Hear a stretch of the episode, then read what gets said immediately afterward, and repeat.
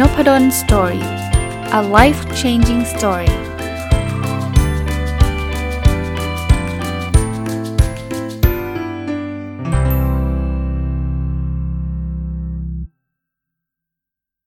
สวัสดีครับยินดีต้อนรับเข้าสู่ Nopadon Story Podcast นะครับวันเสาร์นะครับยินดีต้อนรับเข้าสู่รายการผู้ประกอบการวันหยุดนะครับก็ยังคงอยู่กับหนังสือเล่มนี้นะครับ The Wealthy Gardener นะซึ่งเป็นหนังสือที่ผมรีวิวมาในรายการผู้ประกอบการวันหยุดถ้าจำไม่ผิดน่าจะ3สัปดาห์แล้วนะครับหนังสือเล่มนี้เขียนโดยคุณจอห์นโซโฟริกก็อย่างที่เคยเล่าให้ฟังครับว่าตัวหนังสือเองเนี่ยไม่ได้พูดถึงการเป็นผู้ประกอบการวันหยุดโดยตรงนะแต่ว่าคล้ายๆมีเรื่องเล่า Wealthy Gardener ก็คือชาวสวนผู้มั่งคั่งเป็นเรื่องเล่าคล้ายๆนิยายนะเรื่องของชาวสวนคนหนึ่งแล้วเขาก็ให้ข้อคิดเกี่ยวข้องกับการสร้างความมั่งคั่งนะแล้วก็ทุกๆบทเนี่ยจะครึ่งแรกจะเป็นเรื่องของนิยายชาวสวนคนนี้แล้วครึ่งหลังก็จะเป็นเรื่องราวของคนเขียนนะครับผมอ่านจบปุ๊บเล่มหนามากนะก็เอามาเขียนเป็นข้อคิดได้80ข้อเลยมารีวิวหลายตอนเลยนะครับเมื่อ3สัปดาห์ที่ผ่านมาก็ได้มาแล้ว50ข้อนะครับสัปดาห์นี้ก็คงยังไม่จบน่าจะสักอีก2สัปดาห์นะครับถึงคิดว่าจะจบนะอ่ะมาดูต่อนะครับสำหรับสัปดาห์นี้ผมเขียนข้อคิดซึ่งมาจากหนังสือนะไม่ใช่ข้อคิดที่ผมคิดขึ้นมาเองนะอ่านหนังสือปุ๊บแล้วเขาเขียนเรื่องนี้ก็จดโน้ตไว้อย่างเงี้ยเวลาคิดอะไรไม่ออกลองออกไปเดินเล่นผมว่าเนี้ยเวิร์กนะที่บอกว่าเวิร์กเพราะว่าส่วนตัวทำนะปกติผมเป็นคนที่ชอบเดินเล่นอยู่แล้วทุกเย็นถ้าไม่ได้ติดตีแบตหรือว่าไม่ได้ติดบรรยายหรือประชุมเนี่ยก็จะเดินกับคุณแม่ตอนเย็นๆนะครับก็เดินคุยคุณแม่แต่ว่าหลายๆครั้งเชื่อไหมครับว่าไอเดียมันป๊อปอัพขึ้นมาจากหัวเนี่ยมันไม่ได้เกิดขึ้นจากการพยายามคิดแล้วมันนึกออกอย่างเดียวนะแบบนั้นก็เคยมีนะแต่ว่าหลายๆครั้งมันออกมาจากเวลาที่แบบไม่ได้คิดอะไรอ่ะเดินไปเรื่อยเปื่อยเนี่ยมองต้นไม้มองเมฆมองอะไรเงี้ยมันก็คิดขึ้นมาได้นั้นเวลาเรามีปัญหาเรื่องการเงินนึกอะไรไม่ออกอยู่เฉยๆก่อนออกไปเดินเล่นไปล้างจานไปคุยไปอะไรเงี้ยแล้วเดี๋ยวจะคิดออกลองดูนะครับผมเริ่มจะให้ความสำคัญในการเดินเล่นมากขึ้นตอนนี้จะเอาจริงๆนะพยายามจะเดี๋ยวปีใหม่เนี่ยว่าจะเขียนไอ้ตัวพวกอะไรดีล่ะจะเป็นลักษณะของการทำ OKR ของปีถัดไปนะครับจะพูดถึงเรื่องการเดินเล่นมากขึ้นนะเดี๋ยวลองดูอีกทียังไม่ได้ตกผลึกนะครับถัดไปครับข้อถัดไปคือระวังการใช้อารมณ์เป็นหลักครับเพราะสิ่งนี้ทำให้กับเราเกิดความล้มเหลวทางการเงินเอาผู้ประกอบการวันหยุดด้วยนะหูยเห็นแล้วแบบดีต้องรวยแน่ๆเลยแบบมันไม่มีจุดอ่อนเลยเนี่ยระวังนะคือบางอย่างเนี่ยไปทุ่มเงินเยอะแยะมากมายเพราะว่าเห็นได้ข้อดีเพราะว่าช่วงนั้นมันมีอารมณ์โลภฉันต้องรวยแน่ๆเลยจากอันนี้นะครับหรือบางอย่างก็มีอารมณ์กลัวอารมณ์ผิดหวังอารมณ์ตื่นเต้นอารมณ์คืออารมณ์เนี่ยมันทำให้ไอ้สมองส่วนที่ใช้เหตุผลมันทำงานน้อยลงเพราะว่ามันสวิตช์ไปใช้อารมณ์ไอ้ที่บอกซีกซ้ายซีกขวาsystem 1 system 2ที่เราเคยพูดกันมาตลอดเนี่ยแหละนะเพราะนั้นเนี่ย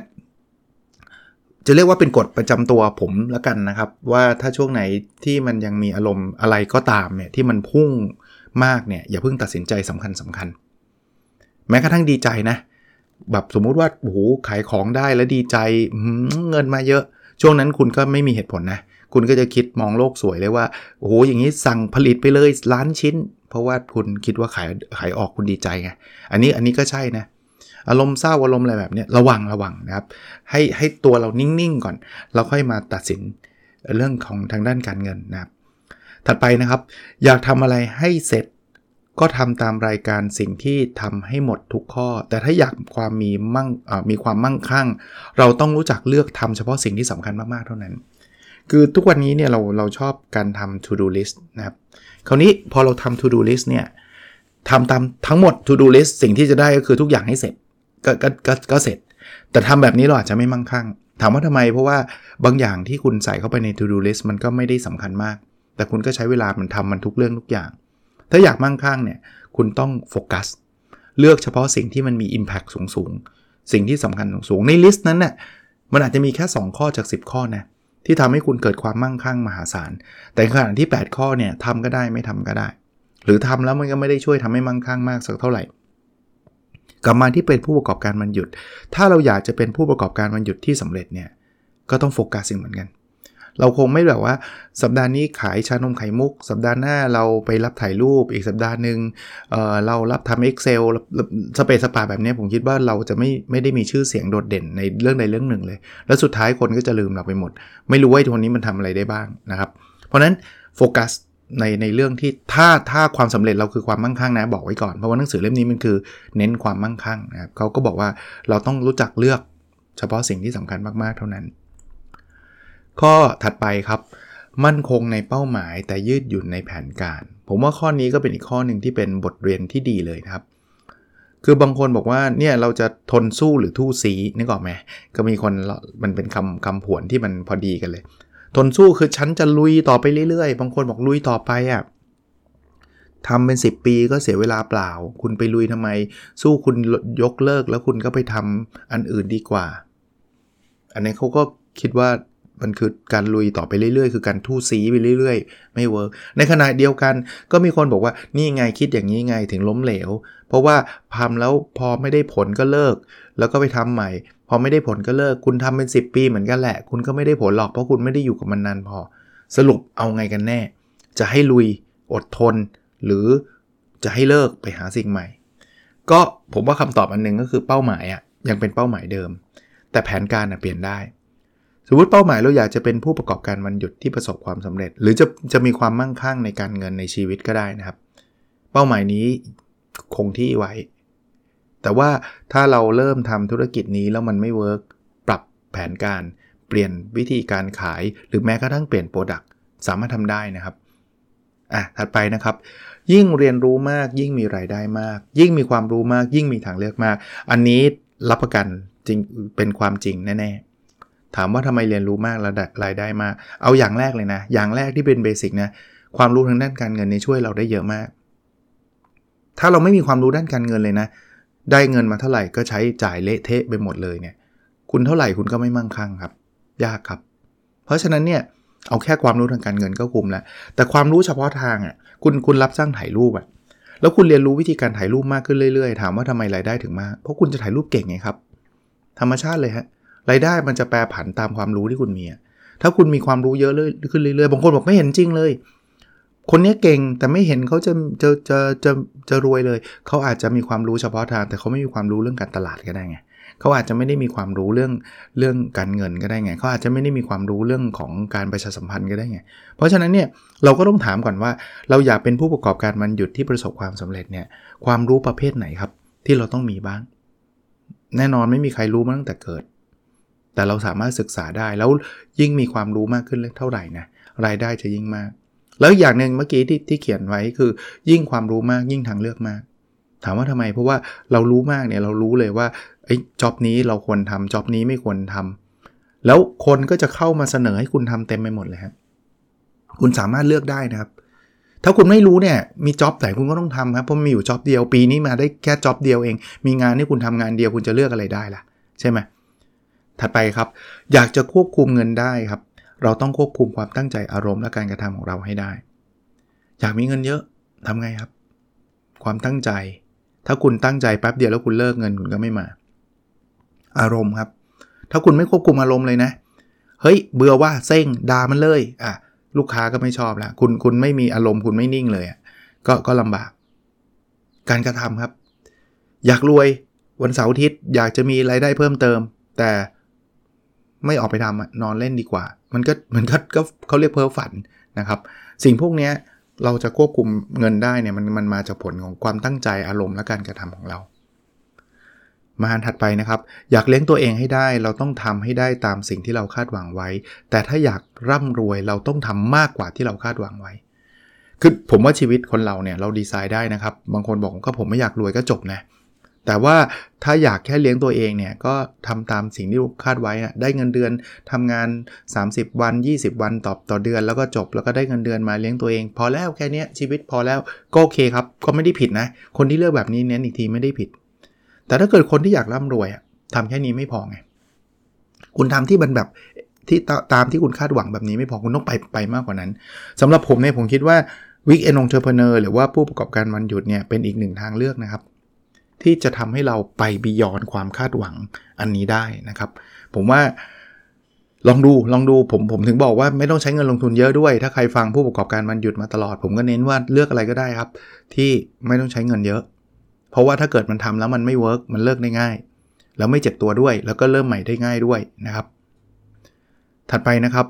รู้จักทักษะในการต่อรองครับแล้วเราจะมีโอกาสประสบความสำเร็จทางการเงินได้ง่ายขึ้นคือถ้าเราไม่มีทักษะการต่อรองเลยใครเขาขายของเท่านี้เขาต่อมาครึ่งนึงคุณก็ขายหรือว่าคุณไปรับจ้างบริการถ่ายรูปต่างๆเขาไม่ให้เงินคุณก็รับอย่างเงี้ยก็ประสบความสำเร็จทางการเงินยากนะคือเราไม่ได้ไปโขกสับหลอกลวงเขานะต้องบอกว่าการต่อรองเนี่ยไม่ใช่สิ่งที่เลวร้ายนะครับเรารู้สึกว่าสิ่งที่เราทำมันมี value มากเราก็สามารถที่จะ charge หรือว่าตั้งราคาในสิ่งนั้นที่มันเหมาะสมกับ value หรือว่าคุณค่าที่ลูกค้าเขาจะได้รับนะครับก็พูดคุยต่อรองกันได้นะครับถัดไปนะครับช่วยเหลือคนอื่นให้มากๆครับคนเหล่านั้นจะช่วยเหลือเราเองนะครับก็คอนเซปต์เหมือน Give and Take เคยคุยแล้วหนังสือของอดัมแกรนท์ว่า Giver เนี่ยคือคนที่ให้เนี่ยตอนแรกๆเราจะรู้สึกว่าเป็นคนที่เสียเปรียบเราไม่ประสบความสำเร็จมาดูได้ให้อะไรไปเยอะแยะไม่เห็นคุ้มเลยอะไรเงี้ยแต่ถ้าเรามีจิตใจที่อยากช่วยเหลือคนอื่นมากๆนะคุณไม่ต้องกลัวนะฮะคุณไม่ต้องกลัวตกอับวันนึงเนี่ยมันจะมีคนที่กลับมาพร้อมที่จะช่วยคุณในหลายๆเรื่องแล้วลูกค้าส่วนใหญ่คือมันมีลูกค้าประเภทจะเอาเปรียบเราก็มีแต่ว่าส่วนใหญ่เนี่ยไม่ใช่คนแบบนั้นหรอกการที่คุณแบบยอมเขาทำอะไรที่ดีๆกับเขาโดยที่แบบไม่ได้หวังสิ่งตอบแทนคือไม่ได้แจกฟรีนะครับคำว่าไม่ได้หวังสิ่งตอบแทนคือไม่ใช่ว่าเราทำอันนี้ดีแล้วคุณต้องจ้างผมต่อสิอะไรเงี้ยคือไม่ได้มีจิตใจแบบนั้นเราแค่อยากบริการให้ดีที่สุดตราบเท่าที่มันอยู่ในสโคปที่เราพอทำได้ผมเน้นอีกทีไม่ใช่งั้นทำฟรีเลยเหรออาจารย์ไม่ใช่นะครับเรายังคงคิดค่าบริการอยู่แต่ว่านี่ผมแถมให้นี่ผมว่าพี่ต้องชอบแน่เลยแล้วเราไม่ได้หวังว่าผมแถมให้แล้วพี่ต้องจ้างผมต่อนะไม่ได้คิดแบบนั้นเนี่ยผมว่าคนส่วนใหญ่จะ appreciate หรือซาบซึ้งใจแล้วคนพวกนี้แหละครับถ้าเขาไม่กลับมาใช้บริการเราซ้ำอีกเขาก็จะบอกต่อครับเฮ้ยเจ้านี้ดีว่ะเอางี้เวลาผมใช้บริการช่างอ่ะส่วนใหญ่ผมมักจะได้รับการ refer มา refer ก็คือคนอื่นบอกมาเฮ้ยคนนี้ทำงานดีมากแล้วอยากจ้างไหมกับเทียบกับใครก็ไม่รู้เนี่ยเราก็เสี่ยงถูกป่ะว่าคนนี้ทำมาแล้วจะทิ้งงานหรือเปล่าหรือว่ามันทำเรียบร้อยหรือเปล่าเราไม่รู้แต่ว่าถ้าเพื่อนเราหรือคนที่เรารู้จักหรือแม้กระทั่งคนที่ไม่รู้จักอ่ะคุณลองดูไอ้พวก Lazada Shopee ที่เขาให้ดาวกันนะเห็นป่ะคือเวลาผมซื้อของเนี่ยของมันมีตั้งหลายร้านน่ะแต่ผมจะซื้อร้านที่มันมีดาวเยอะๆคนคอมเมนต์ชมเยอะๆอ่ะเพราะว่าคนพวกนี้เนี่ยเขาคอมเมนต์มาเนี่ยเขาไม่ได้รู้จักผมเป็นการส่วนตัวนะแต่ว่าแสดงว่าคนนี้เขาทำอะไรที่น่าประทับใจนะครับเพราะฉะนั้นเนี่ยช่วยเหลือคนอื่นมากๆนะครับคนเหล่านั้นจะช่วยเราในไม่ทางใดก็ทางหนึ่งบางทีเราอาจจะไม่รู้ด้วยซ้ำที่เขาแนะนำมาผมก็ไม่รู้นะบางคนมาติดต่อให้ผมมาสอน OKR อาจจะเป็นบางคนที่เคยเรียน OKR กับผมในบางองค์กรแล้วรู้สึกประทับใจในสิ่งที่ผมสอนแล้วเขาก็ไปบอกต่อว่าโหเชิญอาจารย์นพดลสอน OKR สิอะไรเงี้ยก็ต้องขอบพระคุณนะครับผมก็ไม่รู้เลยว่าใครแต่ว่าเนี่ยคือสิ่งที่จะเกิดขึ้นนะครับถัดไปนะครับในเวลาที่ย่ำแย่ที่สุดเนี่ยลองมองหาแสงสว่างภายในตัวเราซึ่งจะพาให้เราประสบความสำเร็จได้ข้อนี้ดูจะเป็นปรัชญาสักนิดนึงแต่ว่าผมจะบอกว่ามันทุกวิกฤตมีโอกาสแล้วบางทีโอกาสไม่ใช่โอกาสจากภายนอกด้วยโอกาสจากภายในตัวเราคำว่าแสงสว่างภายในตัวเราก็คือสิ่งที่เราคิดขึ้นมาได้ทำวิกเกนองเทอร์เพเนอร์แล้วมันตกต่ำมากเลยมันไม่มีคนมาซื้อเลยแบบเศร้าแบบโอ้ยดาวมากนู่นนี่นั่นลองนั่งคิดตกผลึกดีๆฮะบางทีเราอาจจะปิ๊งไอเดียเด็ดหลายครั้งในธุรกิจที่ประสบความสำเร็จมากๆเนี่ยจุดเริ่มต้นมันเป็นแบบนี้หลายๆคนเลยนะไม่ได้บอกทุกคนนะคือเริ่มทำอะไรสักอย่างแล้วมันเฟลแล้วมันทำให้เกิดแนวคิดว่างั้นฉันลองทำอันนี้ดูดีกว่าแล้วสำเร็จมากๆผมยังไม่ค่อยเห็นเรื่องราวว่าคิดครั้งแรกสำเร็จตุ้มเฮ้รวยเลยอะไรเงี้ยก็คงมีแหละแต่ยังไม่ค่อยเห็นนะส่วนใหญ่จะเริ่มมาหลายเรื่องเลยแล้วก็เฟลแล้วก็ล้มแล้วก็แย่อะไรเงี้ยแล้วก็กลับขึ้นมานะครับก็ลองดูครับบางทีช่วงแย่ๆบางทีมันก็คิดยากนะผมเข้าใจคือมันแบบอารมณ์แบบฉันอยากจะเลิกแล้วฉันไม่ไหวแล้วฉันอยากร้องไห้อะไรเงี้ยมันก็ยังไม่ค่อยมีโมเมนต์แต่ว่าลองคิดว่านั่นคือโกลเด้นโมเมนต์นั่นคือโอกาสทองที่จะเจอแสงสว่างภายในตัวเราก็ได้ถัดไปนะครับความเครียดเกิดจากความพยายามที่จะต่อต้านความเป็นจริงแค่เรายอมรับความเป็นจริงก็จะเป็นจุดเริ่มต้นที่ดีแล้วโหนี่ใช่เลยถามว่าทำไมคนเครียดเพราะเราไม่ยอมรับเอาเราเครียดเรื่องไหนสมมุติว่าทำผู้ประกอบการมันหยุดแล้วไม่มีคนมาซื้อ เครียดเพราะคุณคิดว่าสิ่งนี้มันดีเลิศสินค้านี้ดีที่สุดทำไมคนมันโง่อย่างนี้วะทำไมมันไม่ยอมมาซื้อเราดูซิไอ้สินค้าเฮงซวยเนี่ยขายดิบขายดีคุณเครียดไงแล้วคุณต่อต้านความเป็นจริงไม่ครับอย่างแรกที่คุณต้องทำคือยอมรับความเป็นจริงว่าสินค้าคุณอะดีไม่ดีไม่รู้นะคุณอาจจะคิดว่าดีก็ได้นะแต่ลูกค้าเขาไม่คิดเหมือนคุณเขาไม่สนใจคุณอันนี้คือความเป็นจริงครับคุณขายแล้วขายไม่ออกคุณต้องยอมรับนะว่าคุณขายไม่ออกคุณอย่าไปโทษนู่นนี่นั่นโทษเศรษฐกิจการเมืองสังคมโทษมันทุกคนเลยยกเว้นตัวเองนะต้องยอมรับก่อนผมไม่ได้บอกให้ด่าทอตัวเองนะแต่ว่าอยากให้เปิดใจยอมรับว่าอย่างแรกนะไม่ถูกใจเขาเอางี้ผมส่วนตัวเลยผมเขียนโพสต์เนี่ยจะมีบางโพสต์เนี่ยผมตั้งใจนะแบบหาข้อมูลแบบตั้งใจเขียนแล้วแบบโหไอเดียนี้แบบปิ๊งมาแบบโหมันจะต้องเป็นโพสต์ที่เป็นประโยชน์กับคนจำนวนมากแปลกเลยถ้าผมไม่ยอมรับความเป็นจริงผมอาจจะด่า Facebook ว่านี่ไงปิดกั้นเฮงซวย Facebook ไม่ได้เรื่องอะไรเงี้ยซึ่งเขาก็ปิดกั้นนะเข้าใจแต่ว่าถ้ามันดีจริงๆอ่ะยังไงมันก็ดังครับก็ต้องยอมรับครับว่าอ้าวคิดไม่เหมือนกันเว้ยเราคิดว่าดีแต่คนอ่านเราอาจจะไม่ชอบก็ได้มีบางหนังสือบางเล่มนะผมคิดว่าแบบปังแน่ๆคือเล่มนี้ชอบผมอ่านแล้วชอบเขียนสรุปมาซะดีเลยออกมาแปะไม่มีคนอ่านคือไม่ค่อยแชร์กันไม่ค่อยสนใจกันก็มีฮะก็ไม่ได้แปลว่าเฮ้ยคนพวกนี้ไม่ได้เรื่องไม่ใช่ฮะเขาแค่ชอบไม่เหมือนเราหรือเราไปคิดเองว่ามันดีมันอาจจะไม่ได้ดีสำหรับเขาก็ได้ถัดไปนะครับอย่ามองแค่ความสมเหตุสมผลแต่เพียงอย่างเดียวครับฟังเสียงหัวใจเราด้วย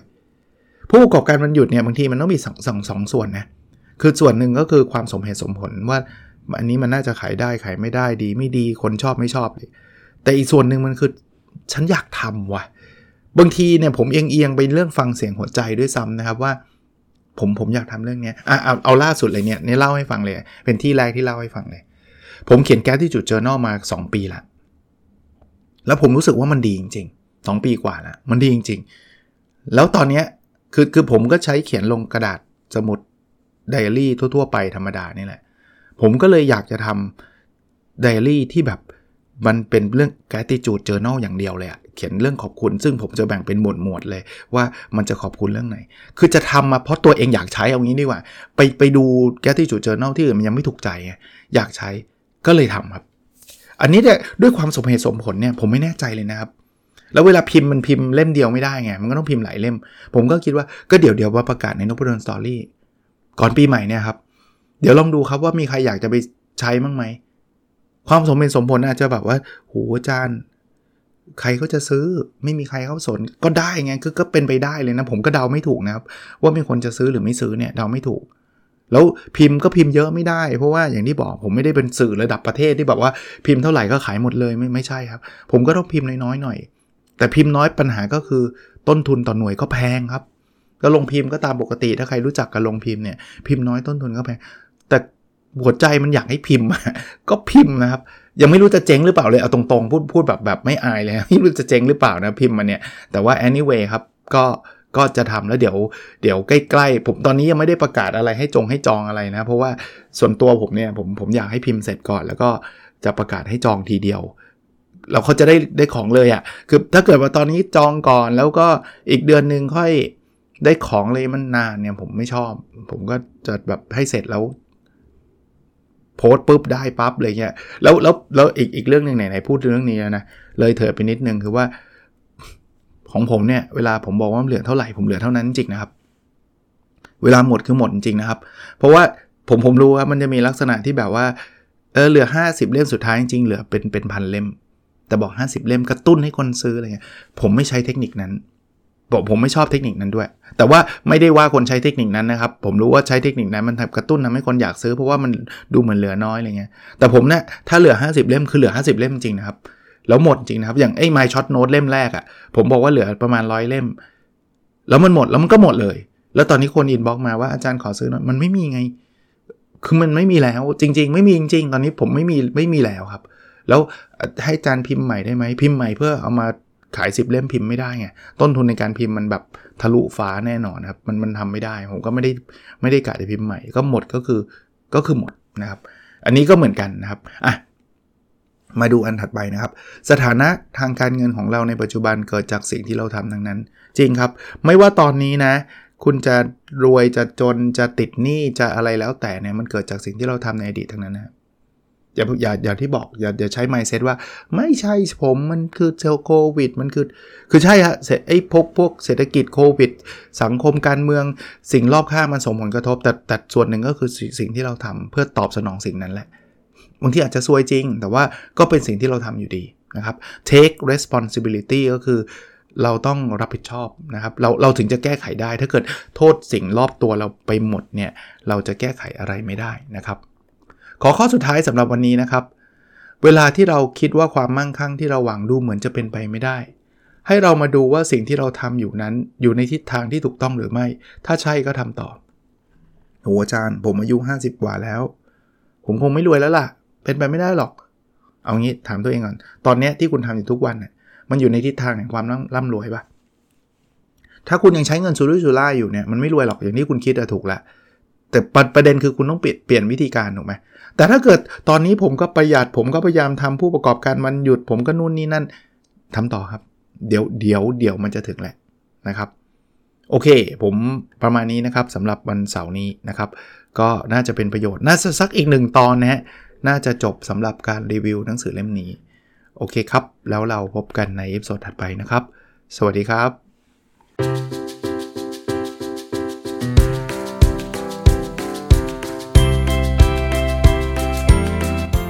Nopadon Story, a life-changing story.